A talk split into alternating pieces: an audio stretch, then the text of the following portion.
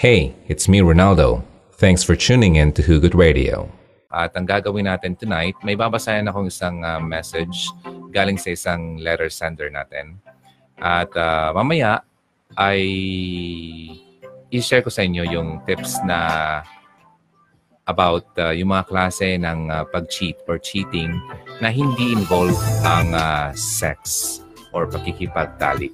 So maraming klaseng uh, uh, cheating na hindi involve ang sex. Kaya manood kayo, okay? Last, si Mai. Uh, plan po DJ gamit dito. Ah, nakaplan ka. Swerte naman. Swerte siguro na magiging forever mo DJ. Ah, talaga ba? Wow naman. Kasi bibihira ang inuuna ang Panginoon.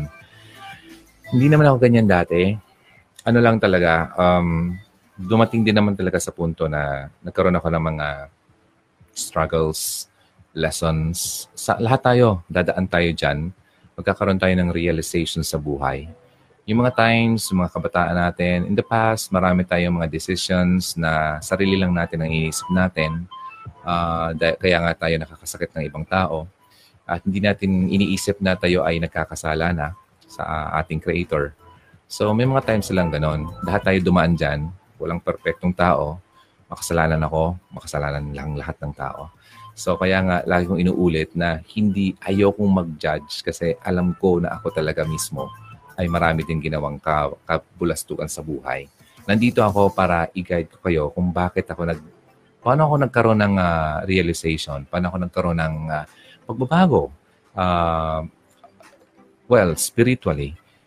Kaya kung paano ko siya nakilala, paano ako uh, nagkaroon ng ganitong uh, paniniwala, paano ako nagkaroon ng uh, pakiramdam ng uh, lakas ng uh, pakiramdam sa buhay, ang kasiyahan, yung contentment. I am content. Ang kahit wala akong uh, ang kasintahan, wala akong asawa, I am content.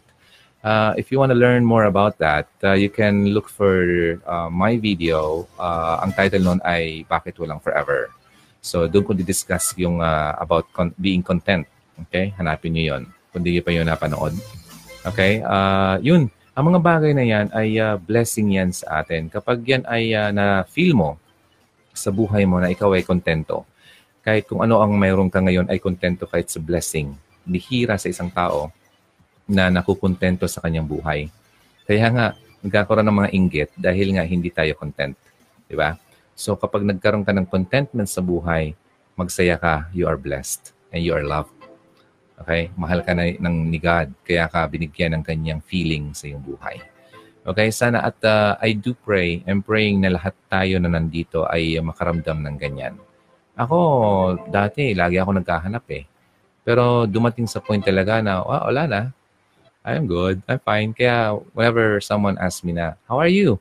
I'm fine. Thank God. Uh, I'm good, I'm feeling good. At hindi yung plastic, talagang galing yan sa loob. Wala na akong pain, wala akong hurt, wala akong bitterness sa buhay. Lagi lang, sabi nga, good vibes, di ba? So yun, dapat laging ganun tayo. Okay? Kasi ang buhay natin ay napakaiksi sa mundo. Yeah, don't waste your time, uh, ano, parang ubusin mo lang sa pag pagka malungkot or pagdaramdam, pagdurusa, pagkagalit, ubusin mo ang buhay mo dyan, sayang, di ba? Kaya kung mayroon kang isang tao na hindi mo pa napapatawad, patawarin mo na. Para na yan, hindi yan para sa kanya, kundi para sa iyong sarili. Okay? Kasi kapag pinatawad mo ang isang tao, sino ang nagpapala sino ang pinapalaya mo? Ang sarili mo. Okay? Pinapalaya mo ang sarili mo sa bitterness at sa pain. Okay? Ganun yun.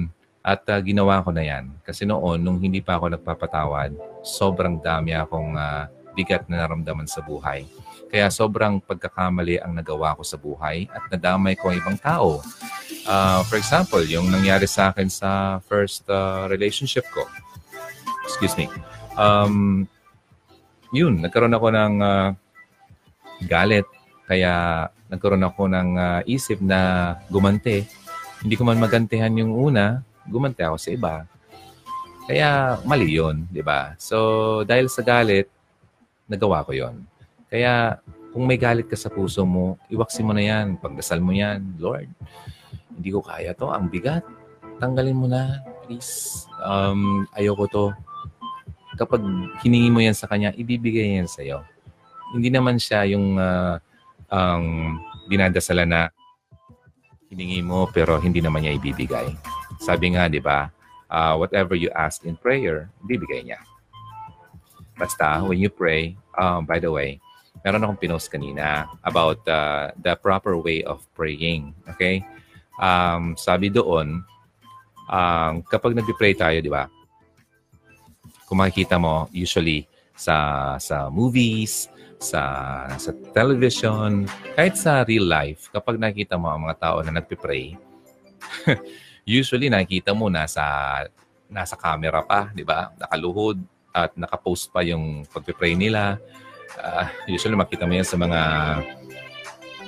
politicians, sa mga artista, sa mga celebrities. Pinapakita nila na very ano sila, uh, makajos sila. Pero alam niyo ba, the proper way of praying is ganito. Sabi sa Matthew um, chapter 6 verse 6. But when you pray, go into your room, close the door, and pray to the Father who is unseen. Then your Father who sees what is done in secret will reward you. Sa, madaling, sa madaling sabi po, kung, mag, kung magpe-pray ka, pumasok ka sa iyong kwarto. Okay? Uh, hindi yung uh, nandiyan ka sa sa labas at marami nakakita na nagdarasal ka para lang masabi na nagdarasal ka, para lang makita, ah, napaka ano naman tong taon to, napaka madasalin. Pero hindi yon hindi ka, hindi ka i-bless ni God kapag ganoon. So sabi dito napaka napakadinaw na when you pray daw, you go to uh, go into your room, pumasok ka, ikaw lang. Ilak mo 'yan, kayong dalawa lang kasi close the door and pray to the Father. Di ba? Napakalinaw dito na Father who is unseen, di mo siya makita. Di ba? So, yan ang sabi talaga ng uh, Bible. Kapag ginawa mo yan at nagpray ka ng kagaya niyan, yung Father, si God, uh, na nakikita yung ginagawa mo uh, in secret, pasikreto, kasi kayong dalawa lang nakakaalam na, nagpipray ka sa Kanya eh, i-reward ka niya. Okay?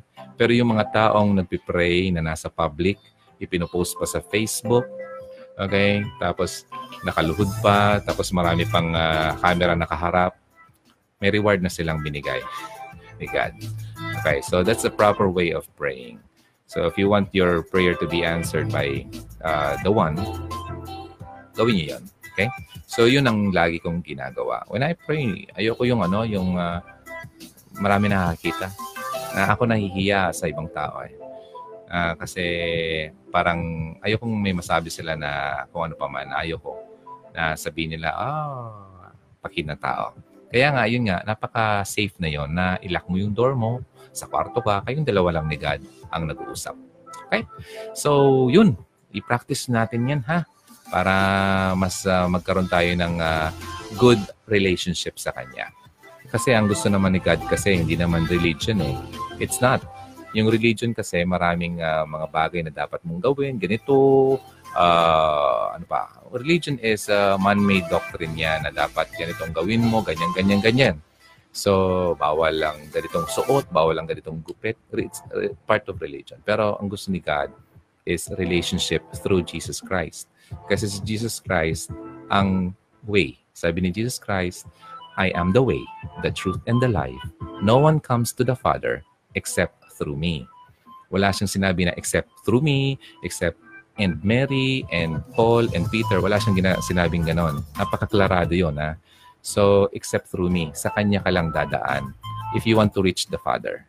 So, kaya nga, magkaroon ka ng tayo ng personal relationship kay God through Jesus Christ.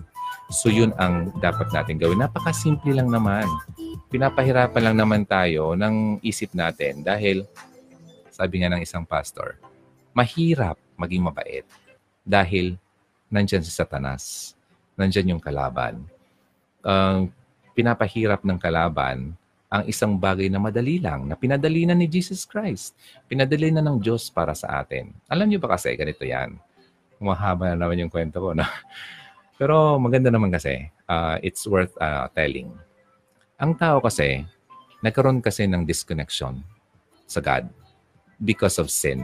May mga sala kasi yung tao. And God is uh, sinless. Wala siyang kasalanan. And He is not capable of sinning. Ang Diyos ay hindi nagkakasala. Hindi siya sinungaling. Hindi niya kayang magkasala. Yan lang ang hindi niya kayang gawin. He can do everything but he cannot sin. Yan ang ano, isang bagay na characteristic ng ating Diyos. So, nagkaroon tayo ng uh, pagkakasala, kaya nagkaroon tayo ng disconnection sa Kanya. And you know what? The, ang kabayaran sa kasalanan ay kamatayan. For the wages of sin is death. When you say death, eh, uh, physical and of course, yung uh, spiritual death natin. And when we die, we go straight to hell. That's uh, the wage or kabayaran. Now, the only way para ma-save ta- tayo, kasi there's no, uh, wala tayong kakayahan na i-save natin ang ating sarili. Wala. Kasi pag namatay tayo, patay na tayo eh. So, wala eh. So, and the only way para ma-save tayo ay, sabi ni God, hindi kaya ng tao na i-save ang sarili nila. So, gumawa siya ng paraan para magkaroon tayo ng way ng uh, salvation. So, ang ginawa niya ay, uh, since God is unseen, and He is spirit and He is the higher being. He is not, wala siya dito eh. So ginawa niya, He made a way, buma, bumaba siya dito at uh, He used Mary, okay? And Mary, mag, nagkaroon talaga siya ng, ano, ng uh, role sa, sa kwentong ito. But let me tell you na Mary, she has no power. Okay? Wala siyang kapangyarihan na i-save tayo. Kasi tao rin naman si Mary. Alam natin yan. Okay? And she is, uh, ano siya, ang mortal, kagaya natin. She is not immortal. Now, ang role lang naman ni Mary, siya ang ginamit ng Diyos kasi siya ay, number one, para ma mangyari yung prophecy sa Old Testament na may isang uh, virgin na manganganak ng isang uh, savior. Okay? So si Mary ang uh, napili ni God na gamitin dahil si Mary, ang pagkakaalam ko, meron siyang mga, uh, yung mga nauna pa sa kanya ay parang descendant siya ni, I'm not really sure ha, hindi ako magaling, pero alam kong isa sa mga character sa Bible ay isa sa mga tauhan noon sa Old Testament ay parang related si Mary doon. David yata. Ayun. So anyway, sa madaling sabi, si Mary talaga ay talagang pinili.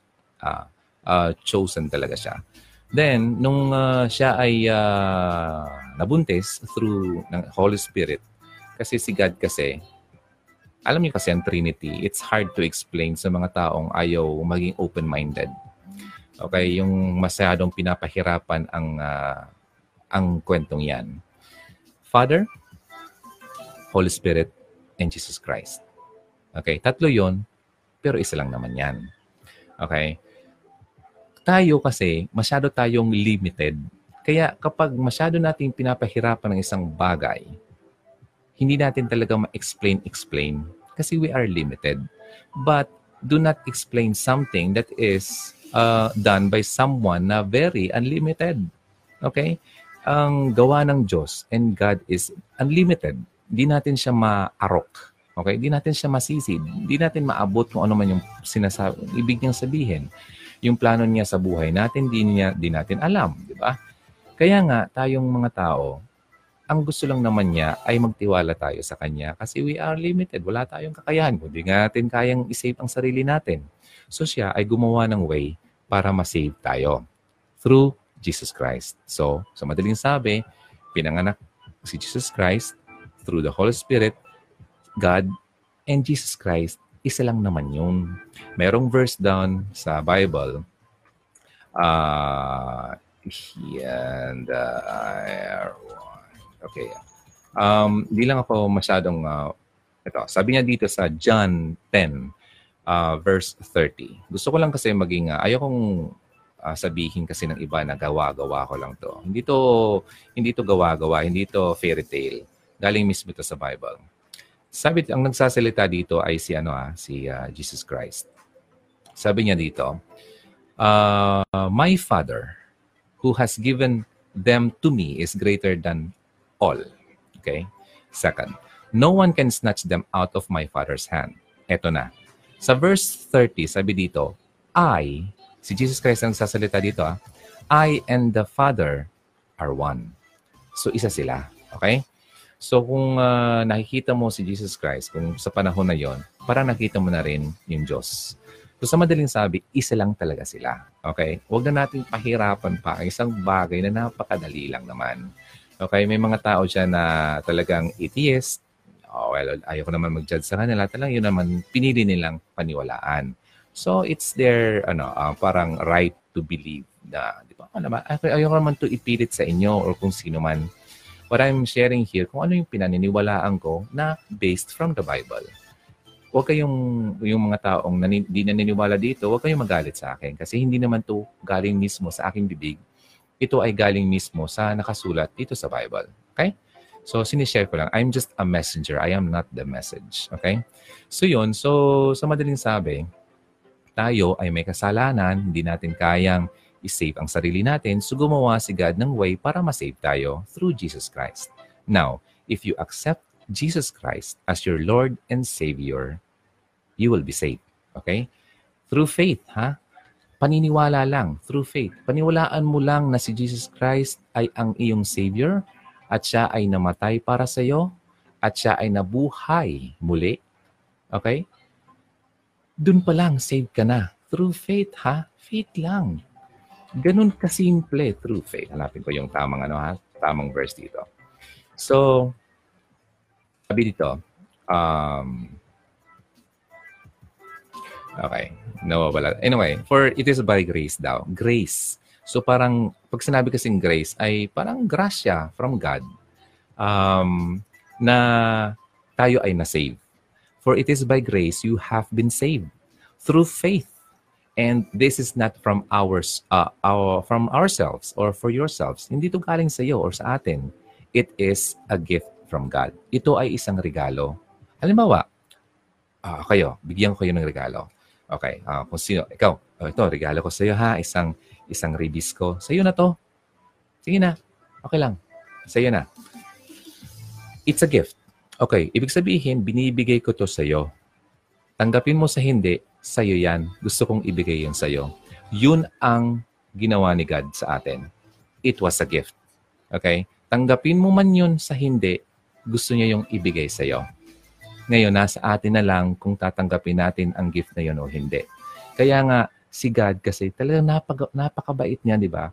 Kung siya ay isang Diyos na very controlling, di sana sinabi niya, pag binigay ko to sa iyo, tanggapin mo. Ha? Pag di mo tinanggap to, di ba? Hindi sa ganoon. At binigyan niya tayo ng free will para mag-decide para sa ating sarili. Ganun niya tayo kamahal bilang creation. Hindi siya yung Diyos na i-control ka niya. Marami nagsasabi last night, last night nga. Merong isang uh, uh, someone na ang religion niya ay uh, naniniwala sa mga alien-alien. So, sabi niya, I, I did I I was, sabi niya, I was a Catholic before, sabi niya. Um, but I decided to uh, disconnect, parang ganon. Kasi marami daw bawal. Maraming bawal na dapat, hindi dapat ganito. Gusto niya daw kasi yung walang nagbabawal sa kanya. Gusto niya daw kasi yung happy lang, walang nagko-control. Kasi daw yung Diyos daw ay masyadong controlling. Hindi eh. Kasi yun nga lang na pag-decide niya na mag-alis siya dun sa paniniwalang yon it was, ano, gift na rin yun. Parang free will na rin niya yun na umalis siya doon. Di ba? Kung wala siyang free will, di niya yun nagawa. Di ba? So, ganun. May free will tayo. Kaya hindi tayo talaga, ano, um, yung, ta- yung tipong parang nakakulong sa batas. Hindi eh. So yun, sabi nga dito, ulitin ko, yung uh, pag-save sa atin ay binibigay sa atin ng libre. Okay? Hindi ito nakukuha sa gawa. Okay? Not by works. Yung halimbawa, ay, may gagawa ako ng mabuti, magpapakain ako ng mga batang uh, paslit na in, walang makain, ay magbibigay ako ng mga bahay kasi sobra na akong mayaman. Magbibigay ako ng mga ganito, mga damit. Uh, kasi para pag namatay ako, oh, mapupunta ako sa heaven. Mali. Okay? Sobrang mali yan. Kasi sabi dito, it is not by works hindi sa gawa natin. Kasi nga, yung um, pag-save sa atin ay isang gift from God. Para daw, so that no one can boast. Alam mo kung bakit hindi sa gawa natin. Kasi kung ginawa ni God na sa gawa natin yung um, pag-save sa atin, pwede natin ipagmayabang, ah, ako, na-save ako kasi ginawa ko ganyan. Oh, nagpakain ako ng maraming bata. Ah, oh, sa barangay namin, nagpagawa ako ng maraming uh, mga project para mapaganda yung buhay ng mga mahihirap. Kaya, save ako. Kaya nandito ako sa langit. Yun. Yun ang ayaw ng Diyos. It is not by works. Para hindi tayo magyabang. Ayaw niya yung mayabang. Okay? So, it, it's a gift. Tatanggapin natin yan sa gusto man natin. Kung gusto mo, then receive it. If you don't like it, then fine. You have the free will to say no and move on with your life. Bahala ka kung anong gawin mo sa buhay mo. Hindi niya tayo pinipigilan. Kung gusto mo magpakasama hanggat sa mamatay ka, wala naman yung kaso sa kanya. It's okay kung kung ano man balak mong gawin sa buhay mo, hindi kanya pinipigilan. But, alam mo ba, dumarating sa punto, yung mga panahon na kagaya ko, na sobrang sama ng ginagawa ko noon. Pinagloloko ko ang mga tao. tao, hindi naman, mga babae. Hindi naman ako manlulokong tao. What I mean is, uh, is marami, masyado akong mapangloko. Uh, yung pinapaniwala ko na mahal ko siya, uh, hindi niya alam na marami sila. Yun, pagloloko yun. Pero hindi ako nang loloko ng ibang tao, ha? Hindi ako ganon. So, what, I, what I'm trying to say is, um, kagaya ng buhay ko noon na masyado akong nasa kadiliman, uh, kung ano-anong pinaggagawa akong mga kamunduhan, sa sobrang pagmamahal niya, although may free will ako, hindi niya ako doon pinigilan, pero kinuha pa rin niya ako binigyan niya ako ng uh, pagkakataon para magbago. Di ba? So, yun, dumating sa punto na na-realize ko yung mga pagkakamali ko. Tapos, nag, sobrang nagkasakit ako na muntik na akong mamatay. Uh, alam yan ng mga nanonood dito ng iba. Ha? Yung uh, kaibigan ko dito. Nakita niyo yung mukha ko. Minsan, i-share ko sa inyo itong uh, mukha ko noon uh, muntik na talang uh, mawala ng buhay. At uh, dumating sa punto na parang sabi ko, parang ang bilis lang pala ng buhay na parang sa isang iglap, ang lakas mo, ang dami mong ginagawa. Tapos biglang sa iglap, sa isang pitik lang parang bigla ka palang manghihina. Anytime pwedeng mabawi yung buhay mo, anytime pwede kang mamatay.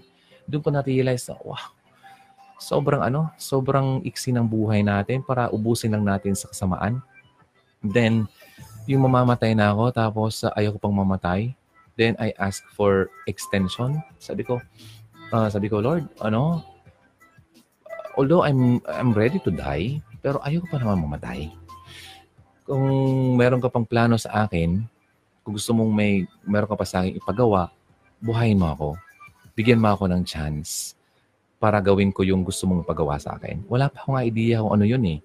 Kasi ang pray, prayer ko lang naman noon, sabi ko, Lord, take me to where you want me to be. Okay? And lead me. Yun lang. Give me another chance. I'm sorry sa mga pagkakasala ko. Alam ko, alam ko marami akong pagkakasala. Yun sabi ko noon. Feel na feel ko yun eh. Tapos sabi ko, mamamatay na ako. Tapos um, gusto ko mag-sorry sa iyo kasi marami akong ginawang masama sa iyo eh.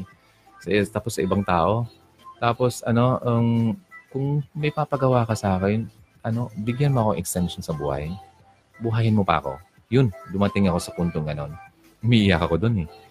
Tapos, yun, milagro. Yung, yung sakit kong yun, sabi nga ng mga doktor, ano, parang di nila in-expect na mangyayari yun eh. Kasi talagang bumutok yung chan ko nun eh. So, talagang nandito yung effect infection niya sa loob ng uh, pusod. Tapos para akong buntis. Tapos, ang liit na ng katawan ko. Tapos wala na akong mukha ko. Yan, ang ganyan na mukha ko. Tapos wala lang put. Tapos, uh, wala, as in, ano na, butong, butot, ba, ano na, uh, ano bang term dyan is, uh, butot balat na lang. Wala na akong muscles, wala na yung fats. Akala mo, ano, isang pitik na lang, patay na ako. Dumating talaga sa punto doon. Then nga, kayo nga, humingi ako ng extension, humingi ako ng sorry, Then, uh, kung bubuhayin mo ako, Lord, alam kong may papagawa, may papagawa ka pa sa akin. And kung buhayin mo ako, i-lead mo ako kung ano man yung gusto mong pagawa sa akin. Then, after three years, nagkaroon ng Hugot Radio. So I think, ito yung gusto yung pagawa sa akin. Yung ma-reach out ko yung mga taong may karamdaman sa puso na pinagdaanan ko na yung before. Uh, yung gusto ko, yung siguro yung gusto niyang gawin, yung malift ko yung mga taong nangangailangan ng uh, emotional help, di ba? Yung uh, makita ng iba na may taong nakikinig sa kanila. Kasi pinagdaanan ko yun. Ang hirap kaya nung panahon na ako yung naghihirap emotionally, ako yung umiiyak, ako yung nalulungkot na wala ako mapagsabihan. Ang hirap. Kaya alam ko yung feeling na yon. Kaya uh, yung mga nandito na dumadaan kayo sa ganyan, hindi kayo nag-isa. Pinagdaanan ko yan at alam ko yung feeling na yan. Kaya huwag kayong mawala ng pag-asa. Okay? At nandito naman yung mga taong gustong tumulong sa inyo. Marami dyan, marami. Isa lang naman ako. At nagka-crack na yung boss ko kasi nafe-feel ko yung sinasabi ko. Sarap ng ano, sarap ng tea. So, yun ang gusto kong i-share. Kasi, bihira lang naman to. Bihirang mangyari to. Di, di ko kasi alam eh kung hanggang kailan na lang ako dito. Di ko alam kung itong extension na to, kung hanggang kailan at least nagkasama-sama tayo. Di ba? At least uh, nagkaroon ako ng chance para magawa ko yung mga content na kailangan yung kailangan makita ng mga tao lalo na yung mga babae na nagdurusa na, na nasasaktan. May mga lalaki din naman na nandito. May nakakausap ako sa inbox. At least ano, 'di ba? Nakilala ko kayo, nakilala niya ako na ang nakilala niyo si God through through this ano um, platform. Kasi ayoko naman na suluhin lang yung na-discover ko. Ayoko yung uh, ako lang yung nag enjoy ng uh, benefits ng uh, na na-discover ko nung binigay sa akin ni God. Gusto kong i-share to sa inyo, sa lahat ng tao na nandito. If you're watching uh, replay, maraming salamat ha. Masyadong nawawala yung topic natin pero galing kasi dito eh. Gusto kong ilabas gusto kong i-share sa inyo kasi baka mawala pa. Minsan kasi, may mga times na meron ako mga nararamdaman na sakit. Tapos iniisip ko, ano kaya kung nandito pa ako bukas? Yeah. So, gusto kong, ay, ay, ay, kong magsayang ng oras. Kasi ang oras natin ay napakaiksi. Pero sabi ko nga, ayoko, ayoko pa naman mamatay. Sino bang gustong mamatay? Although kung ready ka na at ito na talaga ang uh, panahon mo, kailangan you have to be ready. As long as you are re- ready, hindi lang physically, you have to be ready spiritually. Kaya nga yung sinishare ko sa inyo na the only way to salvation, walang iba kundi si Jesus Christ. Ha? Merong mga tao na mag uh, magsasabi uh, na mali yan.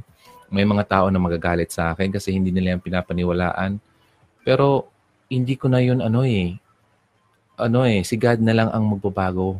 Kung talagang babaguhin kayo at talagang willing yung magpabago, babaguhin talaga kayo. Okay?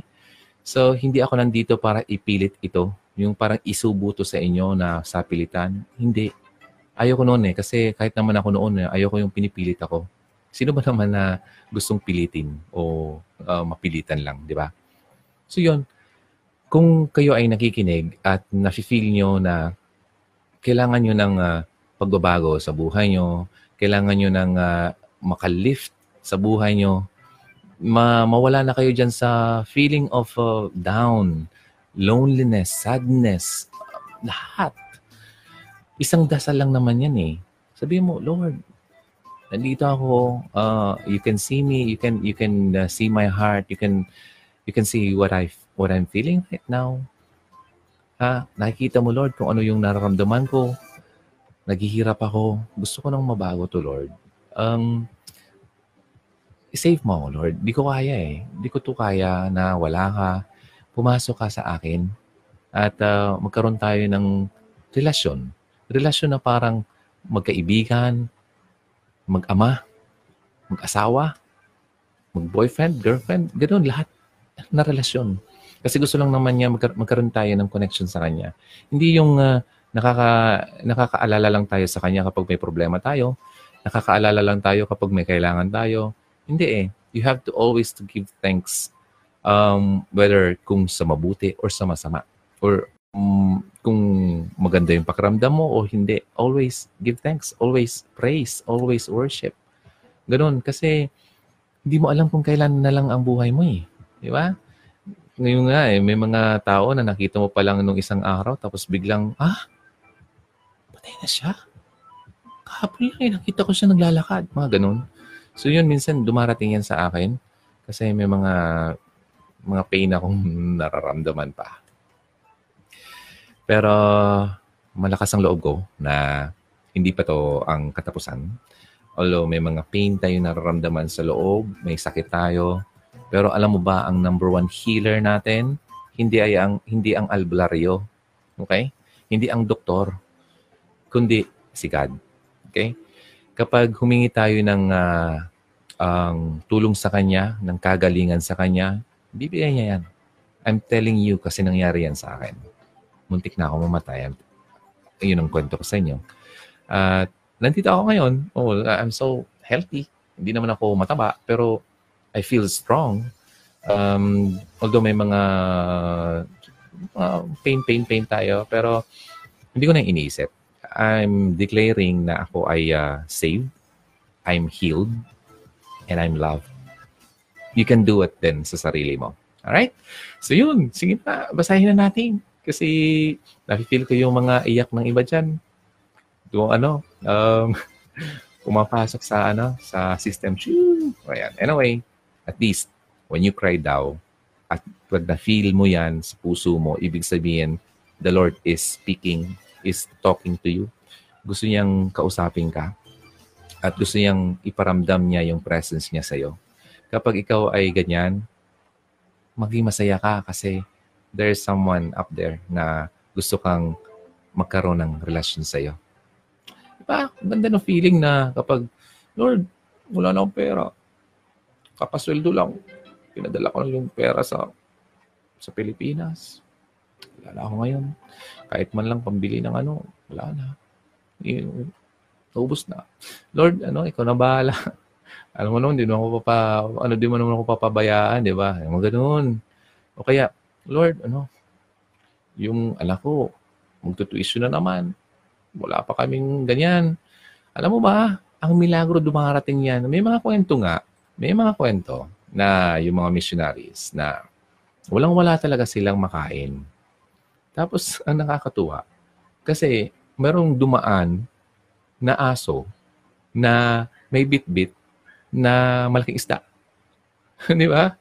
Meron pa mga kwento na umuulan talaga. Umuulan ang pera. May mga kakaibang kwento na kaka, para sa pelikulang manakita. Pero nangyari yun. Mga ano yan eh, kwento talaga yan na parang testimony ng mga taong uh, pinakitaan ng ano, ng miracle. Si Papa nga eh. Merong kwento. Mm, nung panahon na wala pa ako sa mundo, ano pa siya eh, uh, nagtatricycle siya noon. Tapos yung mama niya ay uh, may sakit hindi naman kami mayaman. Tapos sabi niya, uh, siyempre may sakit yung magulang mo, yung nanay mo, tapos ikaw walang pera, kailangan maghanap ng pera, kaya nga siya nagkayod. So lumabas siya, siguro may tricycle siya noon, sabi niya, tapos nagdasal siya, na Lord, uh, may sakit yung nanay ko, tapos wala man lang akong kapera-pera ngayon, kailangan kong dalhin sa, uh, o ibili ng gamot yung nanay ko, ka na po bahala. Alam mo ba, ito testimony niya to. Pagtingin niya doon sa upuan sa sidecar, merong 50 pesos na nakaipit doon sa pinakagilid ng upuan. Nung panahon na yon, ang 50 pesos ay malaki na yan. Okay? So, yan, mga testimony yan. Imagine saan galing yun, di ba? O sabihin na naman natin, eh, nahulog yun ng ibang tao, pero, di ba, blessing pa rin yun. Kasi hindi lahat ng oras may nahuhulugan ng pera. Diba? So, ganun. Kaya lagi tayong magtiwala. Lagi lang tayo ibigay natin ng tiwala natin kay God. Kasi hindi naman tayo na uh, i, ano, ano ba yung, ano mo Tagalog yun? Yung uh, mawawalan tayo ng uh, trust sa Kanya dahil uh, hindi niya tinupad yung kanyang pangako. Ganun. So, yun. Continue ko na yung uh, message. Isang kwentong, isang uh, letter lang naman na maikli lang naman at uh, para matapos na natin to. Alam kong yung iba dito ay uh, nagstay na lang kasi nahihiya or uh, inaantok na yung iba dyan. Pero pasensya na ha, maraming salamat sa pagstay. Ako, na-appreciate ko kayo at kayo, sinasamahan niyo ako lagi. Yung mga nanonood ng replay, maraming salamat din. At kung hindi niyo talaga kaya at antok na antok na kayo, pwede na kayong matulog at panoorin nyo na lang to ng replay. Okay lang naman yan sa akin. Okay? So yun, basahin ko na yun dito. Ang um, tawagin natin siya sa pangalang ano, uh, ano na lang, um, Kel. Si Kel, babae siya. Sabi niya dito, um, Sir, have a good day. Isa pa akong follower nyo sa YouTube at lahat ng nandoon ay totoo kaya naglakas loob akong makakonect sa messenger mo para maitunong ko sa iyo kung tama ba ako sa sarili ko or kailangan ko ng pakawalan. Sabi niya, I'm uh, from Cebu City. Okay? At uh, ngayon ay nasa Doha, Qatar na ako. Nagtatrabaho. Dito at uh, may mga anak po ako doon sa Pilipinas, apat.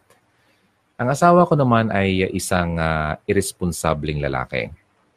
Ayaw magtrabaho ng matino, kaya ako ang uh, nag-abroad pero ang uh, masakit ng babae pa siya simula noon, lahat ng bisyo andyan na sa asawa ko. Subale, nung nag-abroad siya para magtrabaho, yung asawa niya ay batugan at yung naiwan para sa mga anak. Ang problema, ng babae pa. Okay? Ang asawa ko ay isang irresponsable, sabi niya. Palaging kaming nag-aaway, bati, or away-bati kami. Okay? At uh, kaya nagdesisyon akong mag-abroad kahit masakit para sa mga anak ko. Pero tiniis ko ang lahat. Kasi wala naman akong choice na magstay, hindi kami magkasundo ng asawa ko. At nang dalawang buwan, nalaman ko na lang ng babae ang asawa ko. Wow. Okay, pinabayaan ko na lang. Total, hindi ko naman siya mahal. Wala na akong nararamdaman sa kanya. Totoo ba yan? Sigurado ka dyan, ha? Okay, kaya nag-open ako ng Facebook account. Nakilala ko ang isang lalaki. Okay, so mayroon siyang nakilala sa Facebook. Sabi niya dito, since uh, wala naman daw siya pagmamahal sa kanyang asawa, nagkaroon siya ng chance na maglakas ng loob na mag-open ng Facebook. At uh, may makilalang isang lalaki na sa tingin ko parang siya na nga ba? Or siya na nga. Palagi kaming nag-chat every morning. Okay? Uh, before matulog, lahat ng ginagawa niya, sinasabi niya sa akin. Kulang na lang, pati pag-utot, sabihin pa rin. wow naman. okay. Isa siyang single guy. Okay. At bata pa sa akin. 27 years old pa lang siya. At ako naman ay 37 years old. Yung babae yung 37 masaya akong kausap ko siya kasi nirespeto niya ako. Hindi katulad ng iba dyan, lalaking panay hingi ng picture at sexy post para siya, yung lalaking kasi yun ay iba. Kaya na in love ako. Hanggang umabot ang relasyon namin ng one year and two months.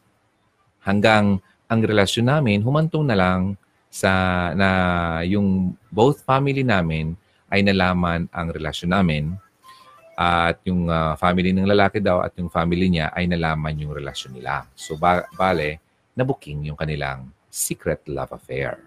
Hiniwalang, hini, hiniwalayan ko na siya. Okay? Siyempre, married ako. Eh, may mga anak pa siya. Isang lalaki lang na anak. Oh, so yung babae yung may mga anak, yung lalaki may isang anak, pero single. Okay? Yung babae may naiwang pamilya sa Pilipinas. So, para malinaw lang tayo. Sa pamilya nila, ang um, ayaw sa akin. Okay? Um, pero sabi ng lalaki, um, mahal na mahal daw siya. Okay? Pero hindi ako gusto ng family niya. Alam mo siguro ang dahilan kumpara sa kanya. Okay. Anyway, so sa madaling sabi, yung pamilya ng lalaki ay inaayawan itong babae kasi siguro nalaman ng pamilya ng lalaki na itong babae ay may asawa at may pamilya. Ito, continue. Pero sabi niya, huwag daw akong mag-alala dahil kahit anong mangyari, kami pa rin. hindi magbabago. Kaya nag-focus ako sa kanya. Marami na kaming plano sa buhay. Mabait siya. Walang bisyo sa bahay lang palagi. Para yung sinabi ko dati. Pero isang araw, nagulat ako. Nalaman ko may iba pala siyang kachat. Kasi yung babae nag-friend request sa akin. Pero ang paliwanag ng lalaki or paliwanag daw ng lalaki, hindi daw niya mahal. Nakipag-chat lang daw siya kasi palipas oras lang kapag busy ako. Hanep? Totoo ba yun? Yun ang tanong ng babae. So, pampalipas oras lang daw yung uh, isang babaeng kachat ng lalaki kapag wala itong si Kel. Si Kel kasi babae ito ha. Na hindi tunay na pangalan. Uh, Sir, um, Sir Ron, meron bang ganun? Magsabi na uh, ang babae mahal pero hindi mahal? Okay? Meron ba talagang ganon? Sabi ng lalaki daw, nag-flirting lang daw siya sa mga babae, pero ang totoo, ako daw ang laman ng isip niya. We. Sasabi ko yun eh. We. Okay, sana po maintindihan niyo ang explanation ko.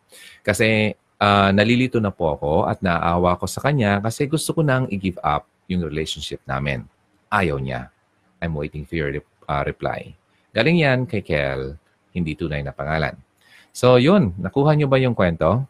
Uh, itong babae ay may pamilya, naiwan sa Pilipinas, may asawang batugan, may apat na anak.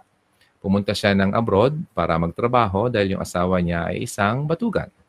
Okay? Pero yung asawa niya ay uh, nakuha pang mambabae. Uh, wala nang trabaho ng babae pa.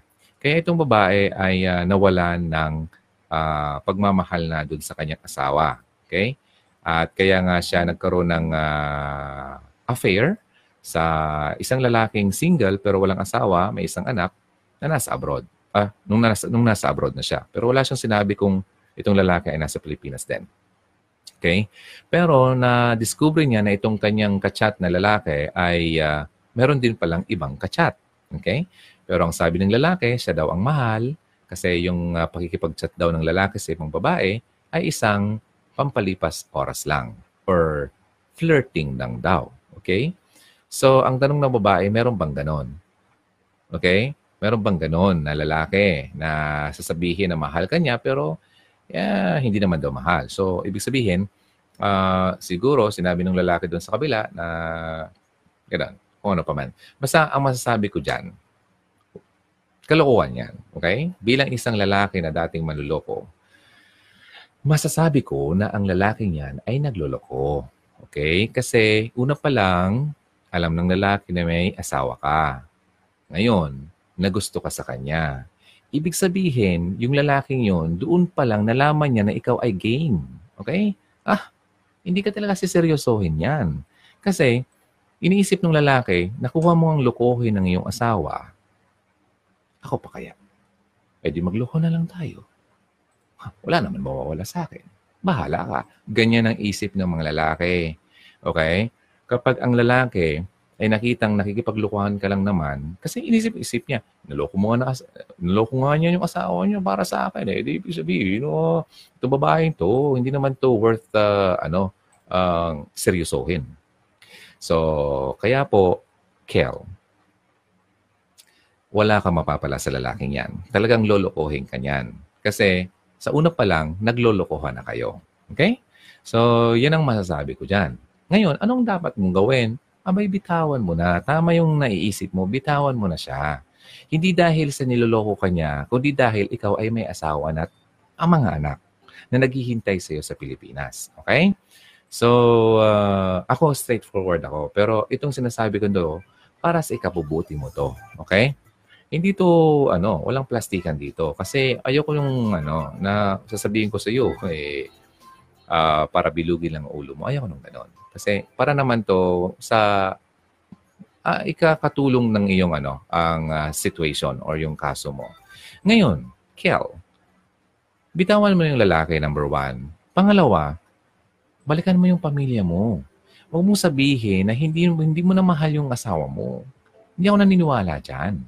Kasi, uh, kasi ano eh, um, alam kong meron pa yan dyan. Meron ka lang tampo sa kanya uh, tampo dahil uh, hindi siya nagiging uh, matinong asawa at hindi siya naging uh, you know, yung masipag at uh, mga responsabling asawa, pero deep inside, I know. Alam mo yan, sarili mo na may pagmamahal ka sa asawa mo. Asawa mo nga eh. Nagkaroon nga kayo ng apat na anak tapos sasabihin mo hindi mo siya mahal. Isang malaking kalokohan yan. Okay? Kahit ako, hindi mo, hindi mo ako mapapaniwala dyan. Okay? Kasi, ang paggawa pa lang ng anak, eh, kailangan mo niya ng pagmamahal. Unless na lang kung talagang uh, ang isang tao ay uh, yan ang talaga ang gusto niyang gawin na walang pagmamahal. Pero lahat ng tao, or hindi naman, majority ng gumagawa ng anak ay may pagmamahal sa bawat isa. Kaya hindi ako naman naniniwala na wala kang pagmamahal. So balikan mo yung mga panahon na ikaw ay na-in love sa iyong asawa. Isipin mo yung, hmm, yung mga kilig moments mo nung na, na kilala mo siya, yung mga kilig moments mo na ang nagkakilala kayo nung una, yung una yung kiss, yung una yung uh, iyak ka pa, mga ganun. Balikan mo yung mga magandang alaala. Nako, I'm telling you, kikiligin ka. Huwag mong isipin yung mga, ano, yung mga negative uh, thoughts na, yung mga negatibong ginagawa ng asawa mo, talagang maiinis ka. Pero ito pa, uh, since ito, warm up lang naman yun. Pero ang the best mong gawin para manumbalik ang pakiramdam, pakiramdam mo sa iyong asawa at manumbalik ang totoong pagmamahalan nyo at mabago na rin ang iyong asawa, ipagdasal mo ang iyong asawa. Kung ikaw ay uh, talagang uh, totoong, uh, totoo yung prayer mo, sabi ko nga kanina, when you pray, when you ask, ibibigay niya sa iyo. Kapag hiningi mo kay God na baguhin niya ang asawa mo, babaguhin niya yan. Okay? So, panoorin mo yung video na nandito na sa page ngayon sa Hugot Radio. Hanapin mo sa mga videos yung War Room. Paulit-ulit kung sinishare yan sa inyo. Kung hindi nyo pa free yan. Okay? Hanapin nyo yung movie na War Room para to sa mga babae na nagkakaproblema sa kanilang boyfriend or asawa. Lalo na sa kanyang asawa. Kasi yung kwento doon ay about sa asawang lalaki na nagloloko. Tingnan nyo kung ano yung ginawa ng babae doon. Yun ang the best na dapat gawin ng mga babaeng ang niloloko ng kanilang asawa. Okay? Now, so move tayo. So sabi mo nga, na-mention mo, nag-cheat yung, ang asawa mo. Gusto kong i-share sa inyo, viewers, uh, mga nandito, nanonood ng live at mga na- manonood ng uh, replay nito. May mga paraan kasi ng pag-cheat ah, na hindi naman involved ang sex. Okay? So, ito ang gusto kong i-share na kanina ko pang uh, sinabi na hindi ko masimulan dahil marami akong mga side stories. Ngayon, sabihin ko na para matapos na tayo. okay, now, walang sino man ang talagang pinipilit ang pag-cheat. Okay? Ibig sabihin, kapag ang isang tao ay nag-cheat, talagang ginusto niya yon. Walang pag-cheat na sa pilitan maniwa, maniwala ka sa akin, walang ganun. Okay? Kaya kapag may nagsabing lalaki, napilitan lang naman kasi ako, kaya ako nag-cheat. Kalokohan yun. Ginusto niya yun. Okay? So yun, walang sino man ang talagang pinipilit sa pangdaraya. Ngayon, ano ang punto ng pagpasok? Ano ba ang punto ng pagpasok natin sa isang relasyon kung ikaw ay magloloko lang naman? Di ba? Bakit kailangan sirain pa ang tiwala na at sakta natin ang ibang tao, ang puso ng ibang tao dahil sa hindi natin kayang maging exclusive sa relationship na yan? Okay, so syempre, sinabi ko nga kanina, tayo ay mga tao lang. Uh, tayo ay makasalanan, tayo ay nagkakasala. Okay, mga imperfect tayo. Lahat tayo ay mortal. Okay, nagkakasala tayo. Okay, lahat tayo ay hindi perpekto. Lahat tayo ay madaling kapitan ng uh, uh, temptations, pagkakamali, tukso, uh, dahil tayo ay hindi nga perfect. Kaya nga may kantang tukso, layuan mo ako, di ba? So, ngunit, gayon pa man, uh, dapat nating malaman ang mga, ang mas makakabuti. Dapat pa rin tayo mag-stick sa, sa makakabuti sa atin. Kung sapat na tayo sa gulang, nasa tamang edad naman tayo, alam na natin yung tama at mali. Okay? At nais natin uh, magkaroon ng tunay na romantic relationship sa isang tao, dapat din nating malaman na ang lahat ng ating mga actions ah, ay uh, may epekto yan sa kapareha natin. At dapat nating palaging isipin kung ano ang uh, epekto nito uh, sa iba o epekto ng ating desisyon sa iba. Okay? Kaya mag-iingat tayo, lalo pat uh, hindi ka lang naman nag-iisa sa relationship. Dalawa kayo. Okay? Walang sino man na hindi sinasadya ang pandaraya. Kalokohan yon. Ito ay isang desisyon na nakabatay sa pagkamakasarili at kawalan ng pag-alala or pag-iisip ng uh, mararamdaman ng ibang tao. Okay. So, kaya nga ang uh, mga taong uh, nag-cheat ay selfish yan. Okay? Kapag pinili mong manloko ng isang tao, pinipili mo rin na sugatan ng malalim ang taong yon. Nasasabi ko to kasi ginawa ko to. Okay? At nakita ko kung gaano ako nakasakit, kung gaano sila umiyak sa akin. At uh, hanggang ngayon ay uh, nasasaktan ako kapag naaalala ko yung mga moments na iniiyakan ako ng babae dahil sa kagagawan ko. Okay? Kapag pinili mong magloko ng isang tao, okay, lagi mong tatandaan na ikaw ay makakasakit ng damdamin ng taong yon. At ang pagdaraya ay hindi lamang tungkol sa pakikipag-sex, sabi ko nga, or uh, pakikipag-talik uh, uh, sa third party maraming mga paraan kung saan ang isang tao ay uh, sa isang relationship ay maaring magloko. At hindi ito palaging may uh, kasamang sex. Ang uh, physical na pagtataksil ay isa lamang parte nito. Kaya nandito ako para i-share ko sa inyo yung mga uh, other ways na yon. Tandaan na may iba't ibang mga bagay na bumubuo sa relasyon. Okay? Kapag ang isa sa mga bagay na ito ay uh, makompromise o masira, ito ay makakasira sa kabuuan ng relationship. Ang physical na aspeto ng isang relasyon ay uh, malaking bahagi ng isang pagmamahalan. Okay? Ay yung physical uh, aspect. Ngunit hindi ito ang buong kwento. Hindi lang physical ang uh, sinasabi ko dito. Marami pang ibang bagay ng klaseng pandaraya. Okay? Narito ang ilang halimbawa. Okay? ng mga ganitong paraan. Pwede na kayo. Konti lang naman to. Number one, isa sa mga cheating or klase ng cheating ay yung tumatanggi kang sagutin ang tawag o text ng iyong kasintahan. Sige nga, sabihin niya dito, kung meron kayong moment na hindi niyo sinasagot ang tawag o text ng iyong kasintahan or asawa, it's cheating. Okay? Ito ay isang paraan ng pagdaraya dahil ito ay pagsasabi sa iyong kapareha, parang tipong gusto mong iparating sa kanya na hindi siya karapat-dapat ng oras mo. Okay? Na pinipili mo na unahin ang ibang bagay kaysa sa kanya habang pinapabayaan mo ang pangangailangan ng iyong kapareha. So, ang uh, pagtanggi na sagutin ang isang tawag o uh, isang text ay isang klasing pandaraya. Alright. So that's number one. Gulat kayo, no? Cheating pala yun. so yun. So that's number one. Number two, iniiwasan mo na o, or lagi mong halimbawa, meron kayong uh, set na isang date.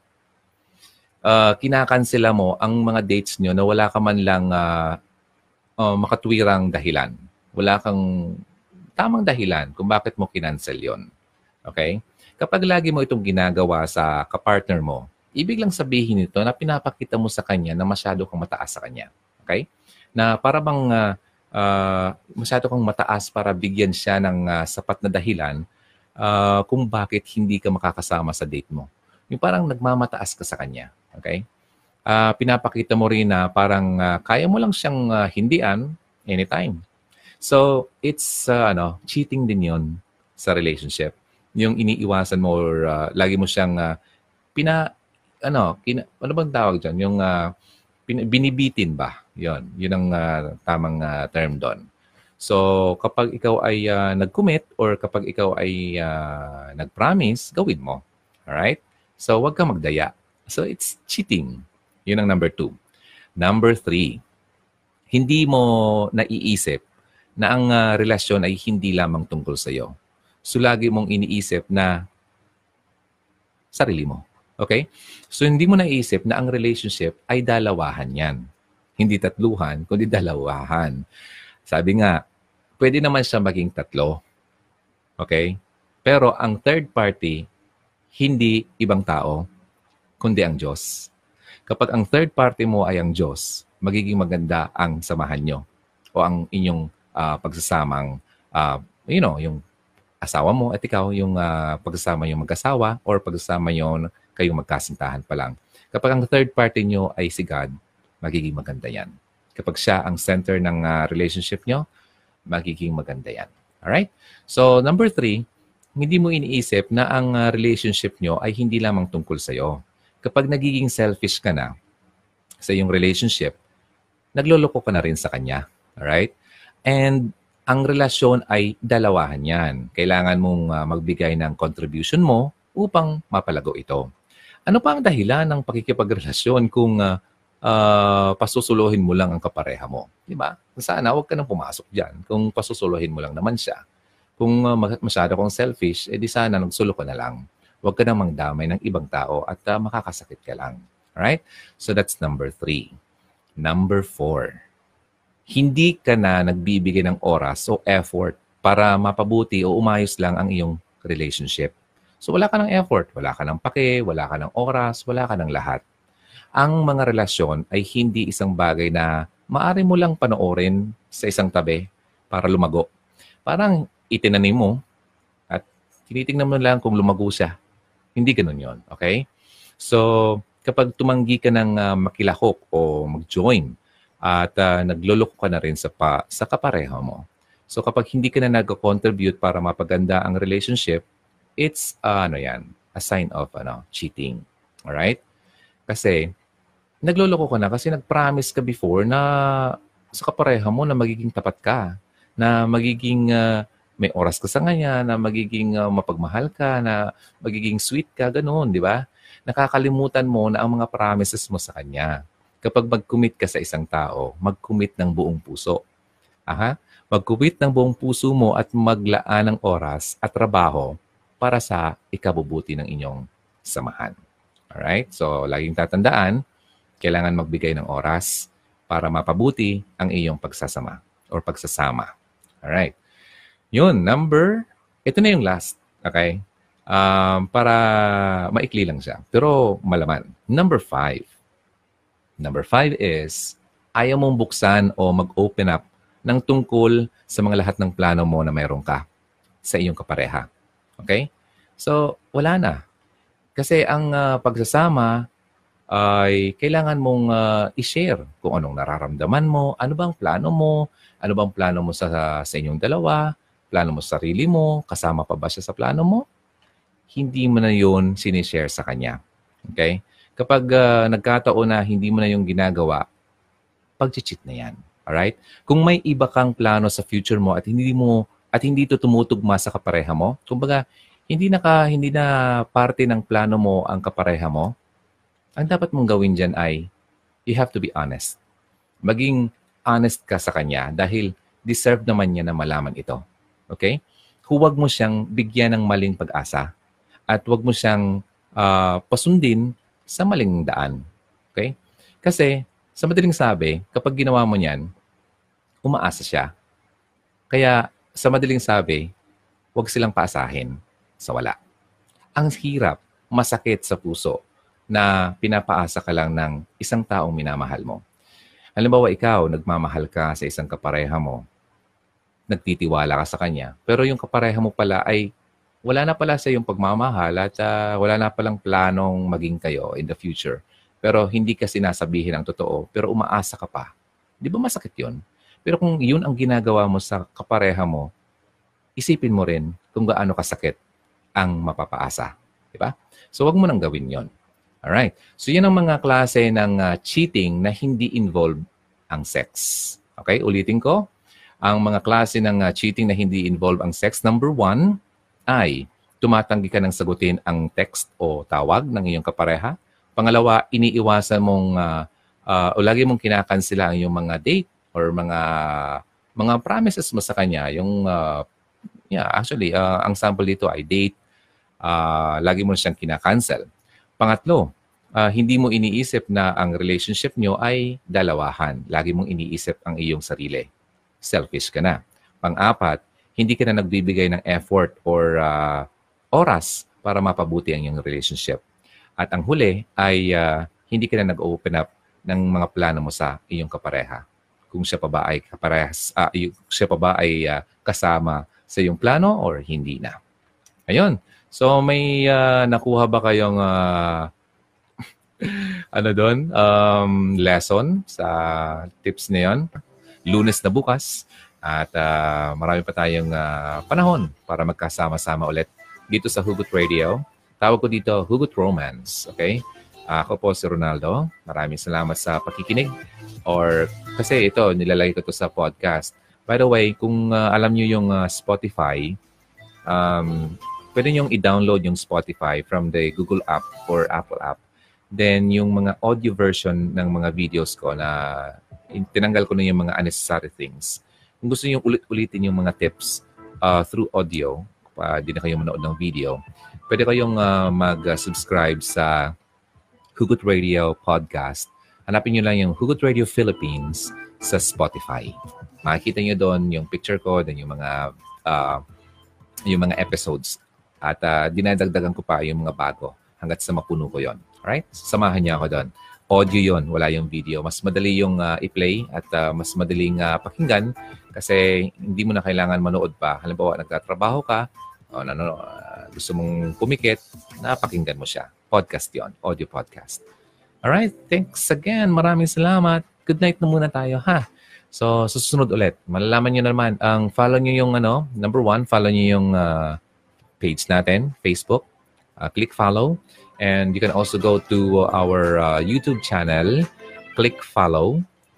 Uh, subscribe and uh, hit the bell icon for notifications para every time na may bago, ma-notify kayo. Alright? Maraming salamat and matulog na kayo. God bless you and always take care. And I'll take care. I will see you again next time. Ito po si Ronaldo. At uh, pahinga na tayo kasi dito sa Pilipinas ay alas 2 ng umaga. Diyan sa inyo sa sa Kuwait, Riyadh, almost 9 o'clock na. Although mas medyo maaga pa sa inyo, pero kailangan nyo na magpahinga kasi lunes na naman bukas. Okay? So susunod na naman po ulit sa mga susunod nating mga sharing-sharing dito. Gusto nyo magpadala ng message, padala nyo lang dito sa Hugot Radio page. Although hindi ko man agad-agad masagot yan, pero I'm trying my best nasagutin yan lahat. Kasi ayokong yung uh, hindi ko nasasagot yung mga iba, nakakahiya naman. Kasi naglaan kayo ng oras sa akin, gusto ko rin uh, ibalik sa inyo yung uh, oras ko sa inyo. Okay, thank you. Bye na muna. Good night. I love ya. Okay, so patugtog tayo, then uh, fade out tayo. Then we have to go. Bye. Good night.